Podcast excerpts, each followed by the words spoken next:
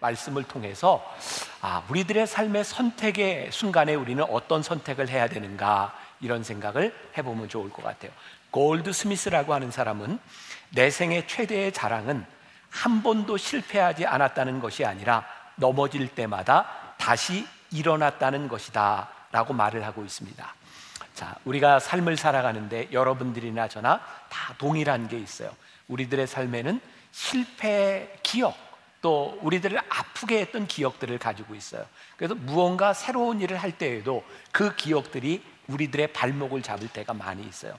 실패의 기억은 우리들 안에 오랫동안 남아있는 감정이기도 합니다. 근데 여기서 중요하게 우리들이 흔히 이야기하는 성공과 실패라고 하는 것은 무엇인가? 그러니까 세상에서 얘기하는 성공, 실패하고 우리들은 뭔가 달라야 되지 않겠는가? 자, 오늘 본문의 주인공 어, 누구죠? 아, 이 정도는 아셔야 되는데 누구죠? 요셉이에요. 요셉. 요셉. 창세기 50장 20절에서 요셉이 뭐라고 이야기하냐면 당신들은 나를 해하려 하였으나 그러니까 그의 삶의 상처에 대한 부분이겠죠. 그러나 하나님은 이 모든 것을 선으로 바꾸셨습니다. 그는 실패하지 않았다고 이야기하는 거예요. 자, 성경에 나오는 많은 인물들이 있지만 우리들이 흔히 부당한 고난을 당한 사람을 이야기할 때 대표적으로 꼽는 사람 가운데 하나가 요셉입니다. 아무리 생각해도 그의 삶에는 고난을 당할 만한 이유가 없는 거예요. 그러니까 오늘 오늘 말씀을 듣는 여러분들 가운데도 스스로 그렇게 생각하는 사람이 있을 거예요. 나는 지금 너무나 부당한 고난을 당하고 있어. 그리고 이 부당한 고난이 때로 우리들의 실패와 연결될 수 있다고도 생각합니다. 그런데 오늘 말씀의 주인공 요셉은 뭐라고 이야기하냐면 사람들은 그것을 실패와 고난이라고 이야기할지 모르지만 하나님은 이것을 선으로 바꾸셔서 백성들을 구원하는 일로 삼으셨습니다. 그의 인생의 실패, 고난을 무엇으로 보고 있어요? 하나님의 구원 역사 가운데 보고 있는 거예요. 우리들의 삶을 어떻게 바라보느냐 하는 것은 굉장히 중요하고 뿐만 아니라 신앙적인 관점으로 우리의 인생을 바라보는 건 굉장히 중요한 일이죠. 자, 창세기 39장 2절에 우리 같이 한번 보겠습니다. 자, 시작. 여호와께서 요셉과 함께 하심으로 그가 형통한 자가 되어 그의 주인 애굽 사람의 집에 있으니 자, 요셉의 삶에는 남들이 고난과 실패라고 이야기할 때 어떤 단어가 따라붙냐면 형통함이라고 하는 단어가 따라붙고 있어요. 또 창세기 39장 21절을 같이 한번 보겠습니다. 시작.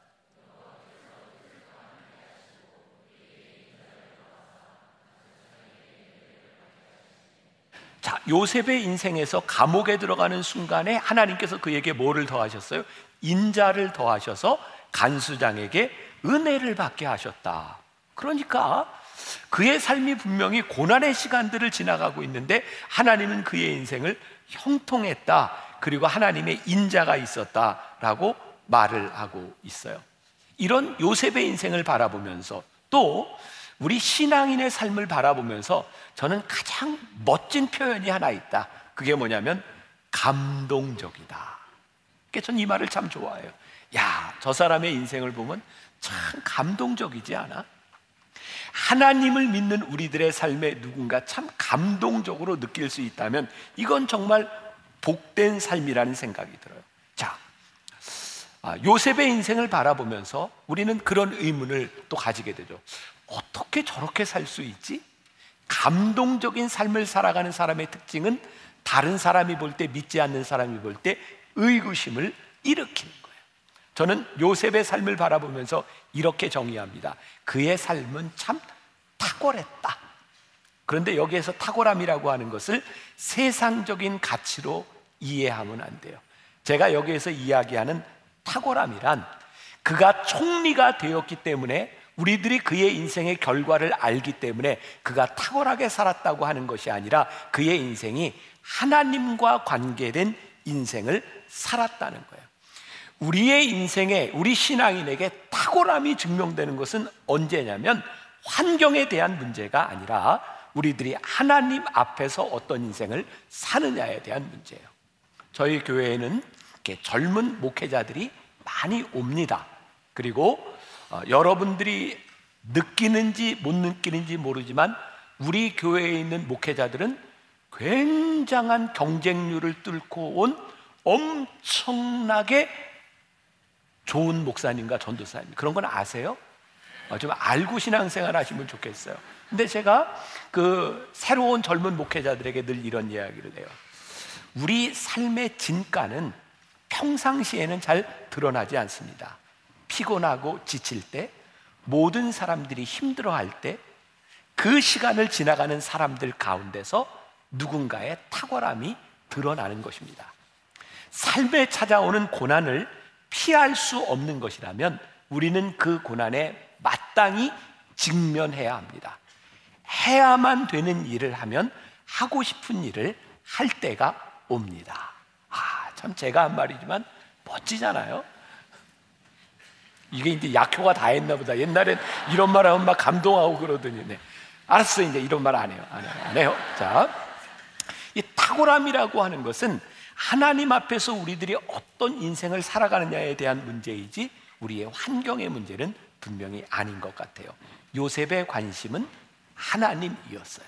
자, 창세기 39장에 요셉이 직면했던 고난의 이야기가 나와요. 근데 고난이 부당한 거죠. 왜냐하면 요셉은 하나님 앞에서 범죄하지 않으려고 자기를 지키려고 노력했는데 보디발 장군의 집에서 노예로 살았지만 인정받는 삶을 살았어요. 아무 문제가 없는데 문제는 그 보디발의 아내가 요셉을 좋아한 거예요.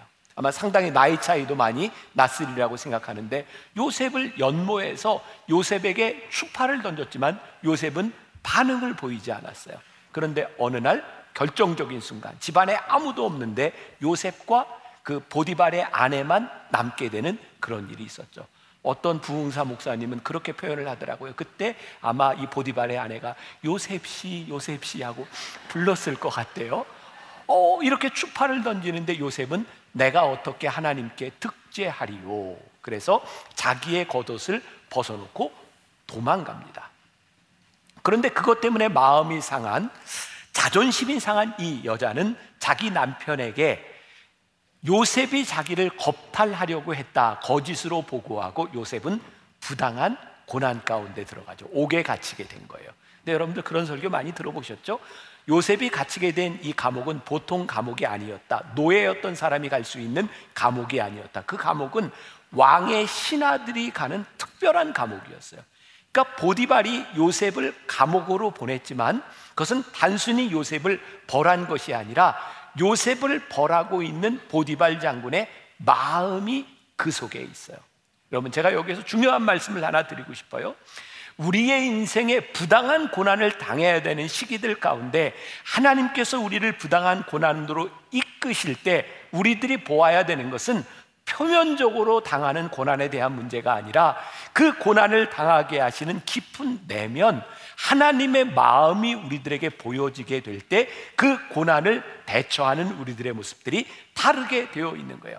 보디발 장군은 요셉을 감옥에 넣었지만 그리고 그의 체면을 구기지 않으려고 했지만 사실은 요셉을 보호하고자 하는 그의 마음이 있었던 것입니다.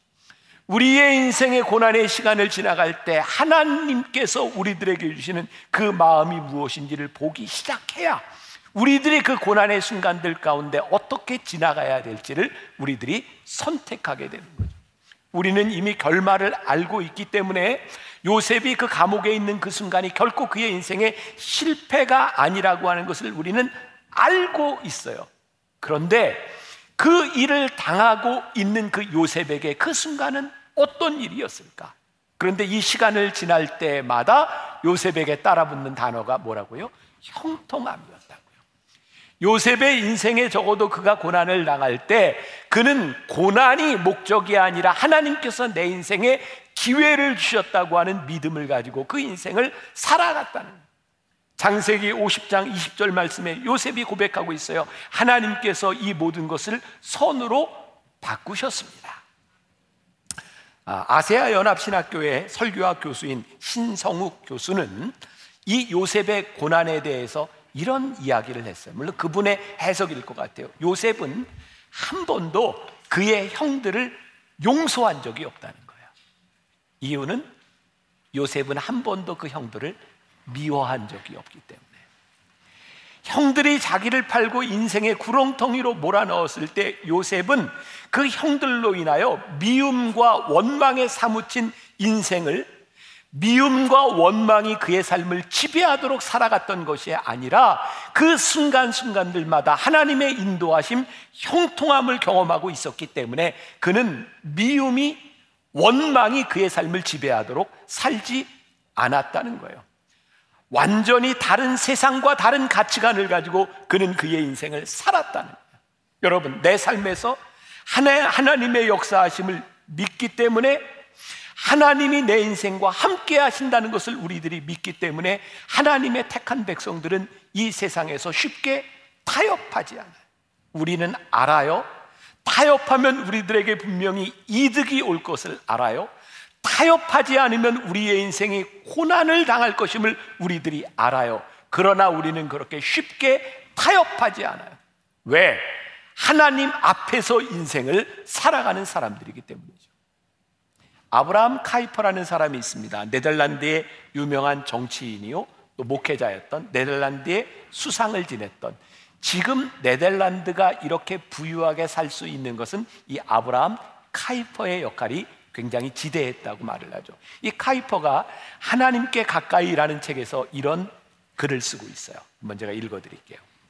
사탄은 고통으로 여러분들을 해하려고 하지만 결국에는 하나님의 뜻에 의해서 여러분이 그 고난으로 말미암아 오히려 승리의 노래를 하게 될 때 싸움은 외적인 고통으로 인해 고귀한 성격을 지닐 수 있다.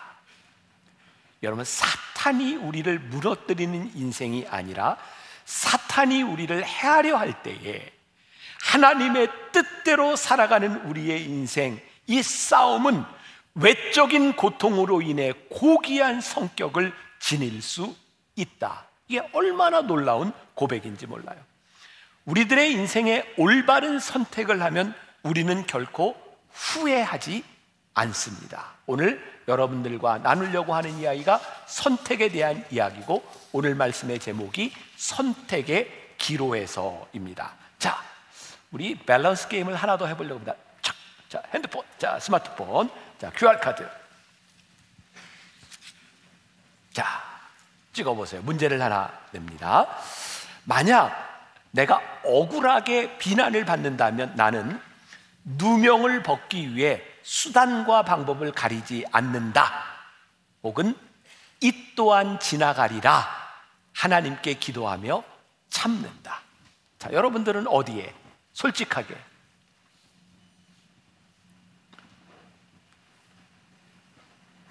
네. 솔직한 거죠, 지금? 네. 오, 거의 엇비슷하게. 네. 5초. 하나, 둘, 셋, 넷, 다섯. 네. 여기까지 해봅시다. 참 쉽지 않은 이야기죠? 억울한 일을 당했을 때, 이 억울한 일을 우리들이 어떻게 풀어가야 되느냐? 아니면, 그래. 내가 하나님께 맡기며 이 또한 지나가리라. 이 시간을 지나가는가. 자, 하나님이 우리를 선택하신다. 이 선택은 우리로 하여금 하나님의 사람으로 살아갈 수 있도록 하는 동기부여가 됩니다. 선택에는 두 가지가 있어요. 하나님이 우리를 선택하시는 것으로 끝나지 않고 하나님의 선택에 대하여 우리들이 응답의 선택을 하죠. 하나님의 선택에 우리들이 응답할 것인가 말 것인가? 그 선택은 두 가지가 있어요. 하나님의 선택과 우리의 선택. 자, 이 선택에 대해서 가장 모범적인 케이스를 보여주는 게 이사야 같아요. 자, 이사야 43장 아, 1절에 보니까 하나님께서 내가 너를 지명하여 불렀나니 너는 내 것이라. 이사야 6장 8절에 보면 또 이사야가 하나님께 부르심을 받았을 때 뭐라고 이야기하냐면 내가 여기 있나이다. 나를 보내소서. 그러니까 하나님이 우리를 선택하실 수 있는데 그 선택에 대하여 응답하는 것도 우리의 선택에 대한 문제인 거죠. 자, 먼저 하나님의 선택을 생각해 보겠습니다. 이 성경에 보면 하나님께서 누군가를 선택하시는 데에는 일정한 패턴이 존재하지 않아요. 상당히 괜찮은 사람도 선택하시고 아주 안 괜찮은 사람도 선택하세요. 자, 오늘 이 말씀의 주인공인 요셉은 그가 총리가 되었을 때 하나님의 선택을 받은 사람이 아니에요. 그는 노예로 감옥에 있을 때에 하나님께 선택받은 사람이죠. 모세, 그가 사람을 죽이고 도망자의 삶을 살았던 40년 양치기를 하던 때 호랩산에서 하나님의 선택을 받습니다. 또 우리가 알고 있는 여호수아 그가 선택을 받았을 때 여호수아는 스스로 생각할 때 리더로서의 자격을 갖추고 있지 않다고 생각했을 때요. 그는 두려움으로 하나님께 기도하죠. 근데 하나님께서 어, 여호수아에게 강하고 담대하라고 말씀하세요. 참 하나님 이상하시지 않아요? 그냥 여러 여러 얘기하지 마시고 그냥 모세에게 주셨던 지팡이 하나 딱 주시고 이거 가지고 해. 그러면 될 텐데 하나님은 강하고 담대하라고 말씀하세요. 또 하나님께서 다윗을 선택하셨을 때 다윗은 무명의 사람, 양을 치는 목동일 때 하나님이 다윗을 선택하세요. 잘 나가는 사람만 선택하는 것이 아니라 완성, 완성된 사람만을 선택하는 것이 아니라 어쩌면 많은 부분들은 실패하고 자격이 없는 것처럼 보이는 사람을 하나님이 선택하세요. 저는 이유를 그렇게 생각합니다. 자격 있는 자를 하나님이 선택하실 때 그 자격이 충만한 사람은 하나님께서 자신을 선택하신다는 것을 선명하게 깨닫지 못한다. 이번 BTD 73기를 지나면서 그런 이야기를 냈어요. 깨어짐을 경험한 사람에게 하나님의 부르심은 더욱더 선명하게 다가온다. 우리들이 깨어지고 우리들이 자격이 없다고 생각할 때 하나님이 우리를 부르시는 그 부르심이 훨씬 더 생생하게 다가온다는 거예요. 왜? 하나님은 우리의 깨어짐 가운데서 우리의 약함 가운데서 그것을 들어서 쓰실 수 있는 사람이기 때문이죠. 그래서 사도 바울이 고린도전서 1장 27절에서 이런 고백을 하고 있습니다. 같이 봅니다. 시작. 그러나 하나님께서 세상에 미련한 것들을 택하사 지혜 있는 자들을 부끄럽게 하려 하시고 세상에 약한 것들을 택하사 강한 것들을 부끄럽게 하려 하시며 그러니까 하나님이 우리를 쓰시고자 선택하실 때는 오히려 미련한 자를 통해서 연약한 자를 통해서 지혜롭고 강한 자를 부끄럽게 하시는 것. 그래서 하나님이 누군가를 선택하실 때는 이것은 자격에 대한 문제가 아니라 하나님의 주권에 대한 문제인 거예요. 저는 적어도 오늘 여기에서 예배를 드리고 있는 여러분들은 하나님이 선택하신 자라고 저는 믿습니다.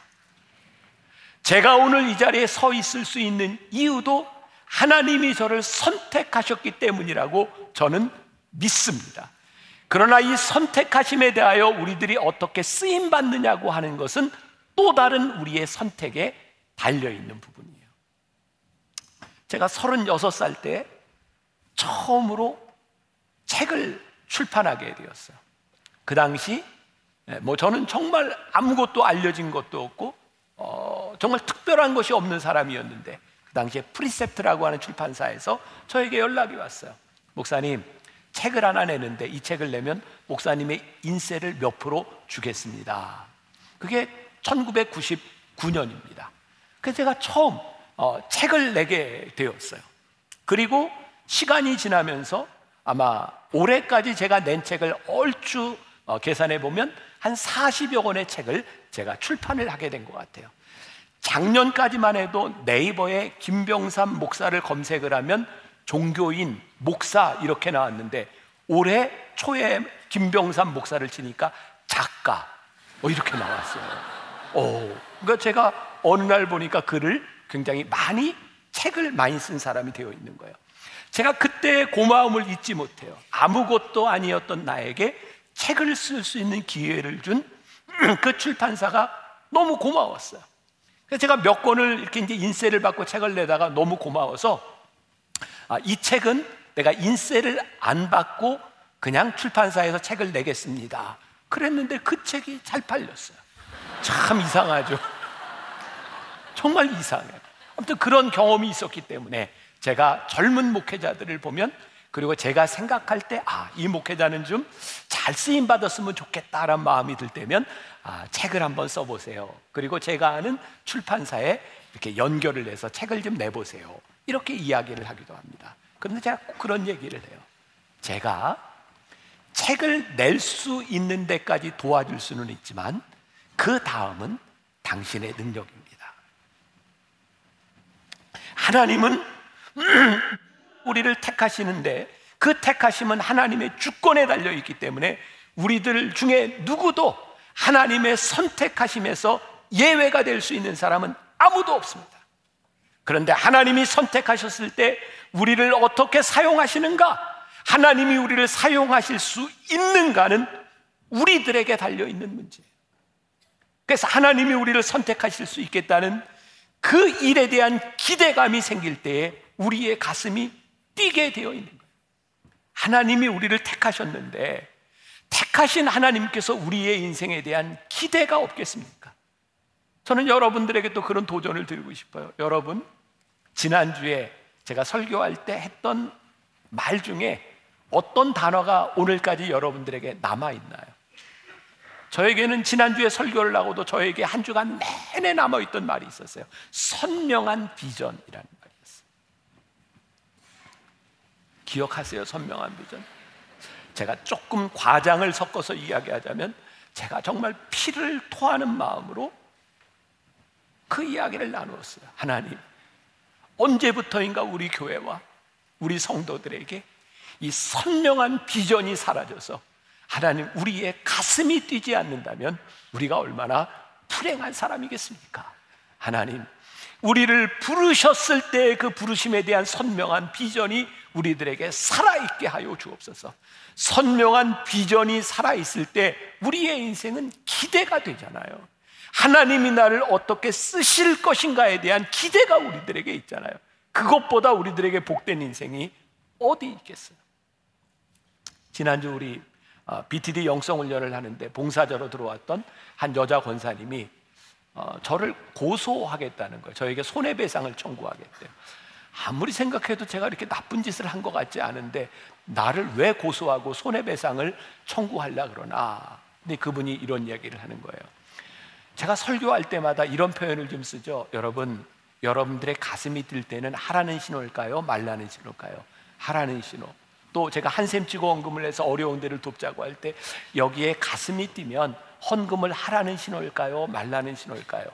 하라는 신호. 이렇게 설교를 했는데 자기가 설교를 들을 때마다 가슴이 뛰어서 헌금도 많이 하고 그리고 헌신하고 봉사도 많이 했는데 병원에 가봤더니 자기가 부정맥이었대요.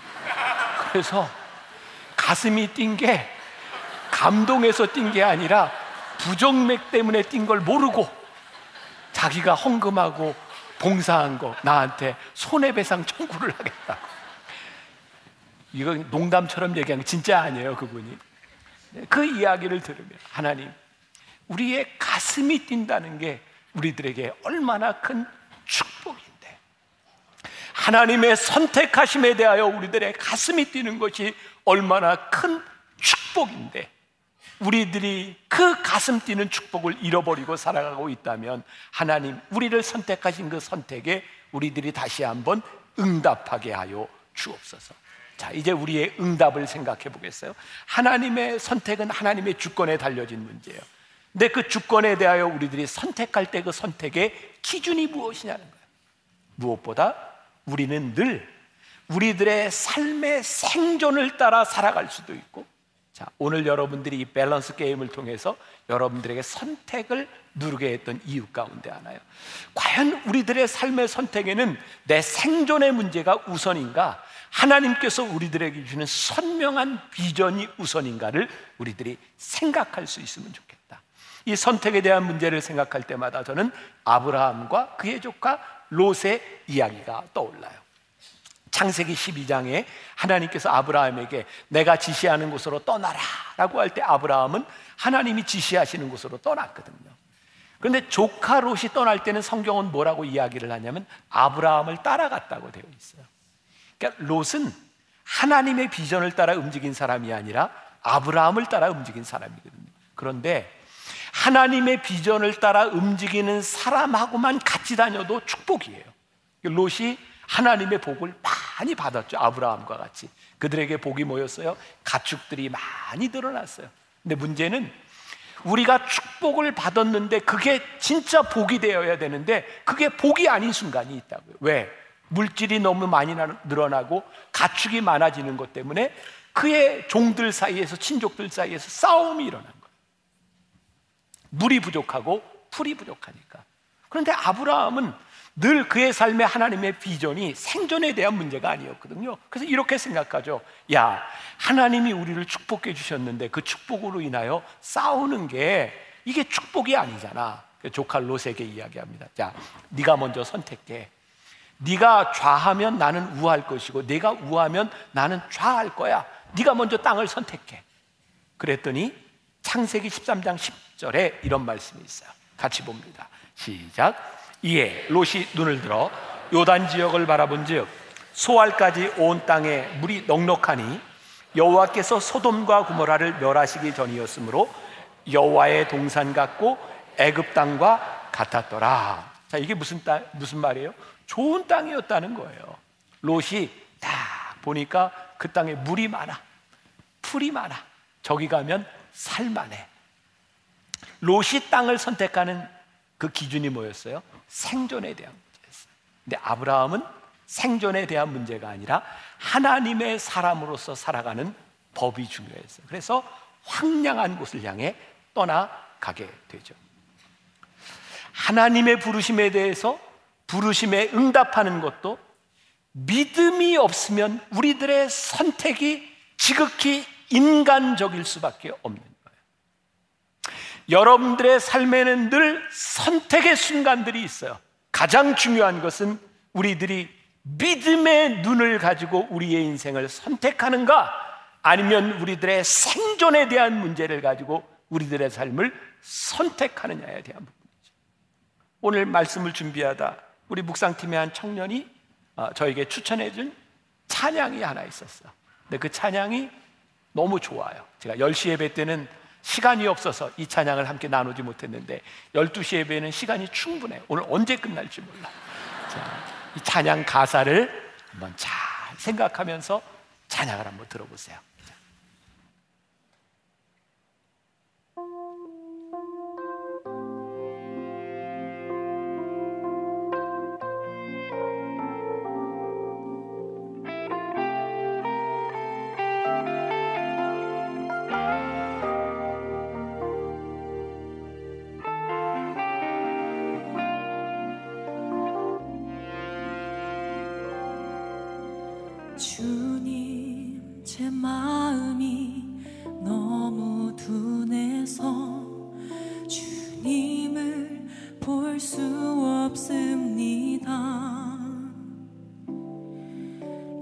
땅에 속하여 이 땅만 보다가 주님 손을 놓쳤습니다.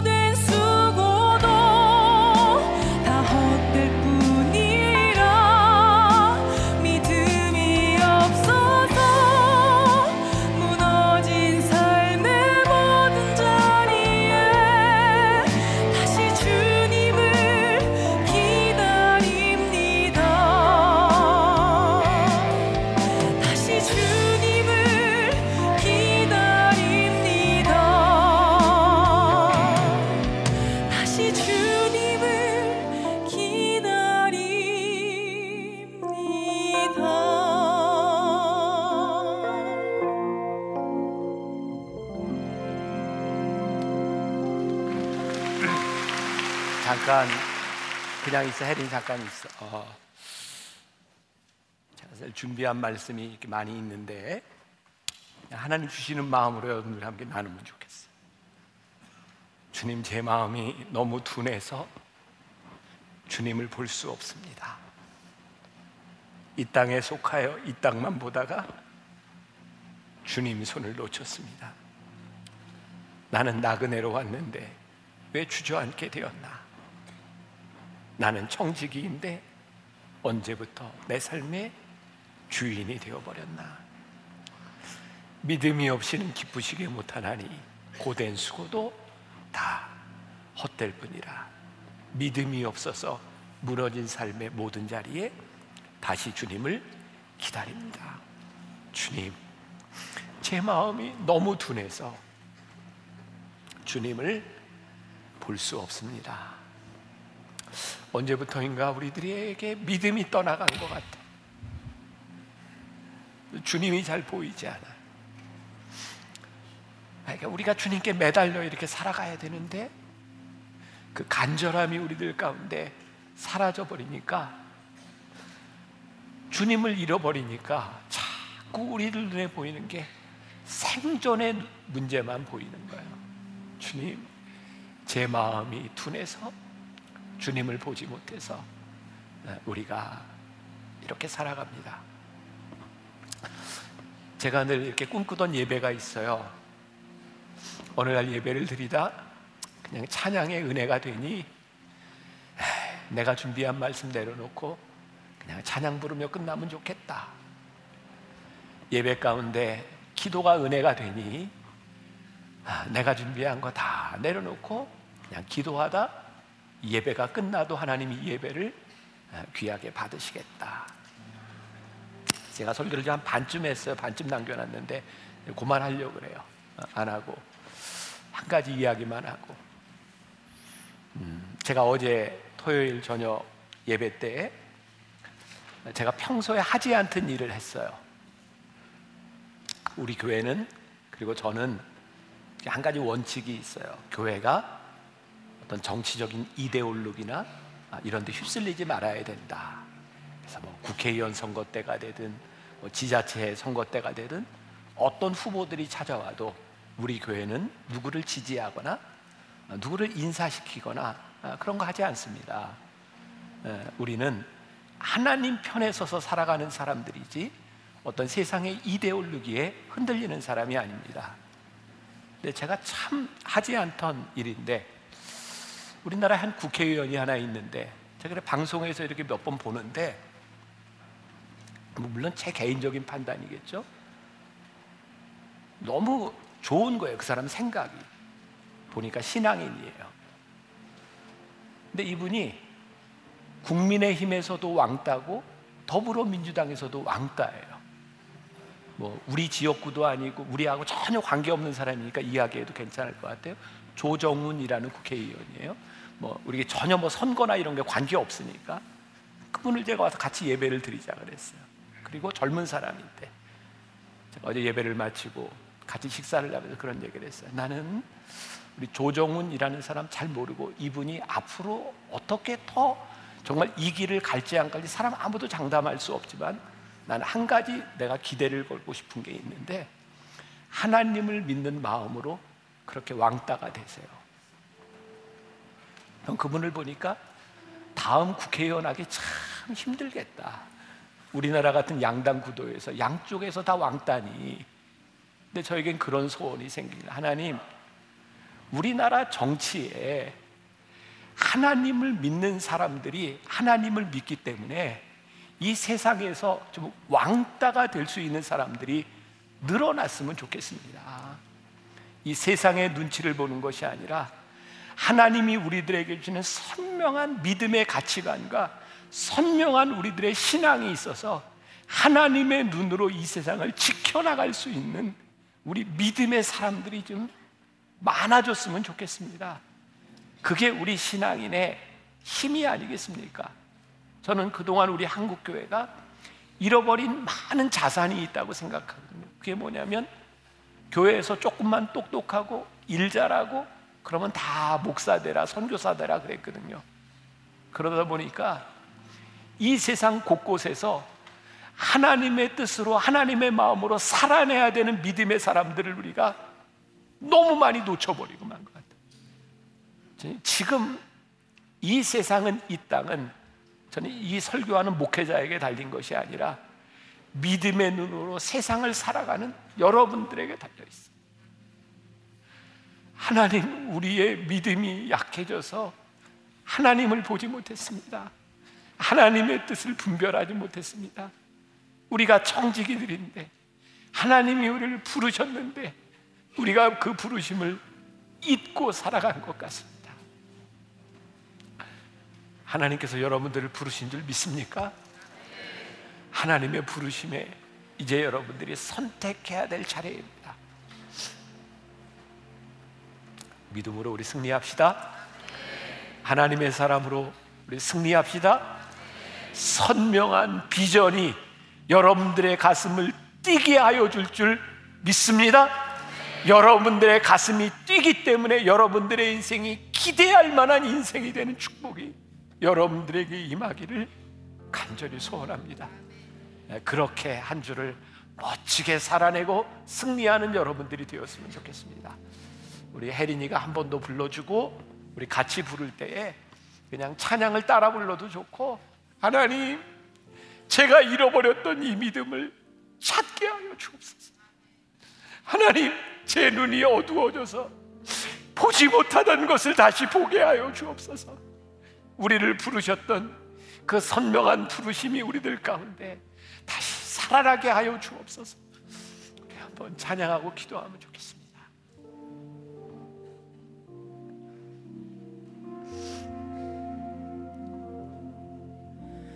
주님 제 마음이 너무 둔해서 주님을 볼 수 없습니다. 이 땅에 속하여 이 땅만 보다가 주님 손을 놓쳤습니다 나는 나그네로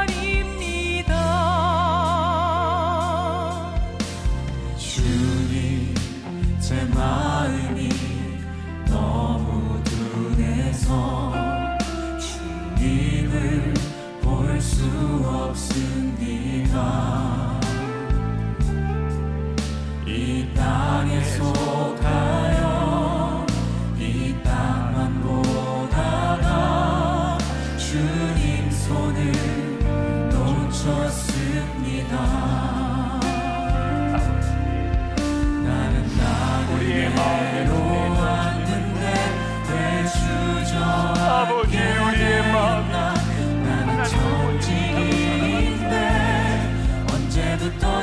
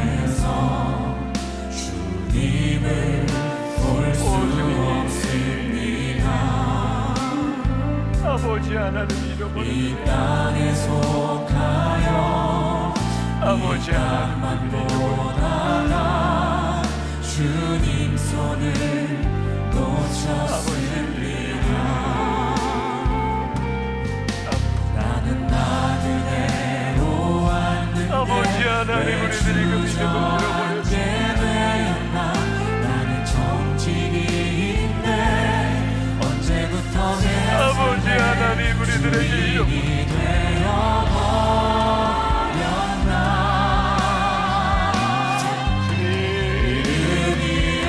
없이는 기쁘시게 못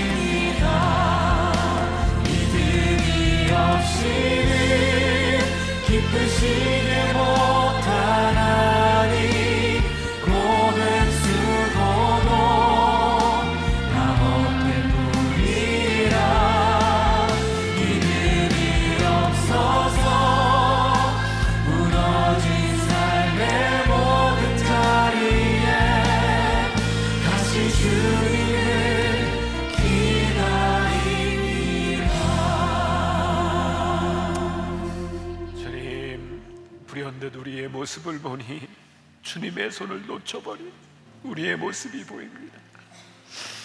언제부터인가 우리 사는 것으로 인해 우리들이 보아야 될 것을 보지 못하고 가야 될 길을 가지 못하고 그렇게 변해버린 우리의 모습이 보입니다.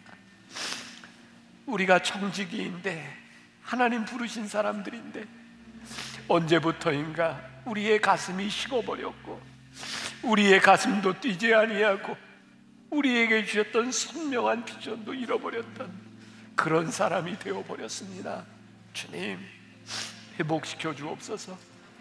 우리를 선택하셨던 주님 앞에 다시 한번 무릎을 꿇고 우리의 모습을 보게 하여 주옵소서. 다시 한번 우리의 가슴이 뛰는 인생을 살아가게 하여 주옵소서 지금은 우리 주 예수 그리스도의 은혜와 하나님 아버지의 무한하신 사랑과 성령의 인도하심이 주님 바라보며 주님 손 붙잡고 다시 한번 나아가겠습니다. 다짐하며 나가는 당신의 사랑하는 모든 백성들 위해 지금부터 영원까지 함께 하시기를 간절히 축원하옵나이다. 아멘.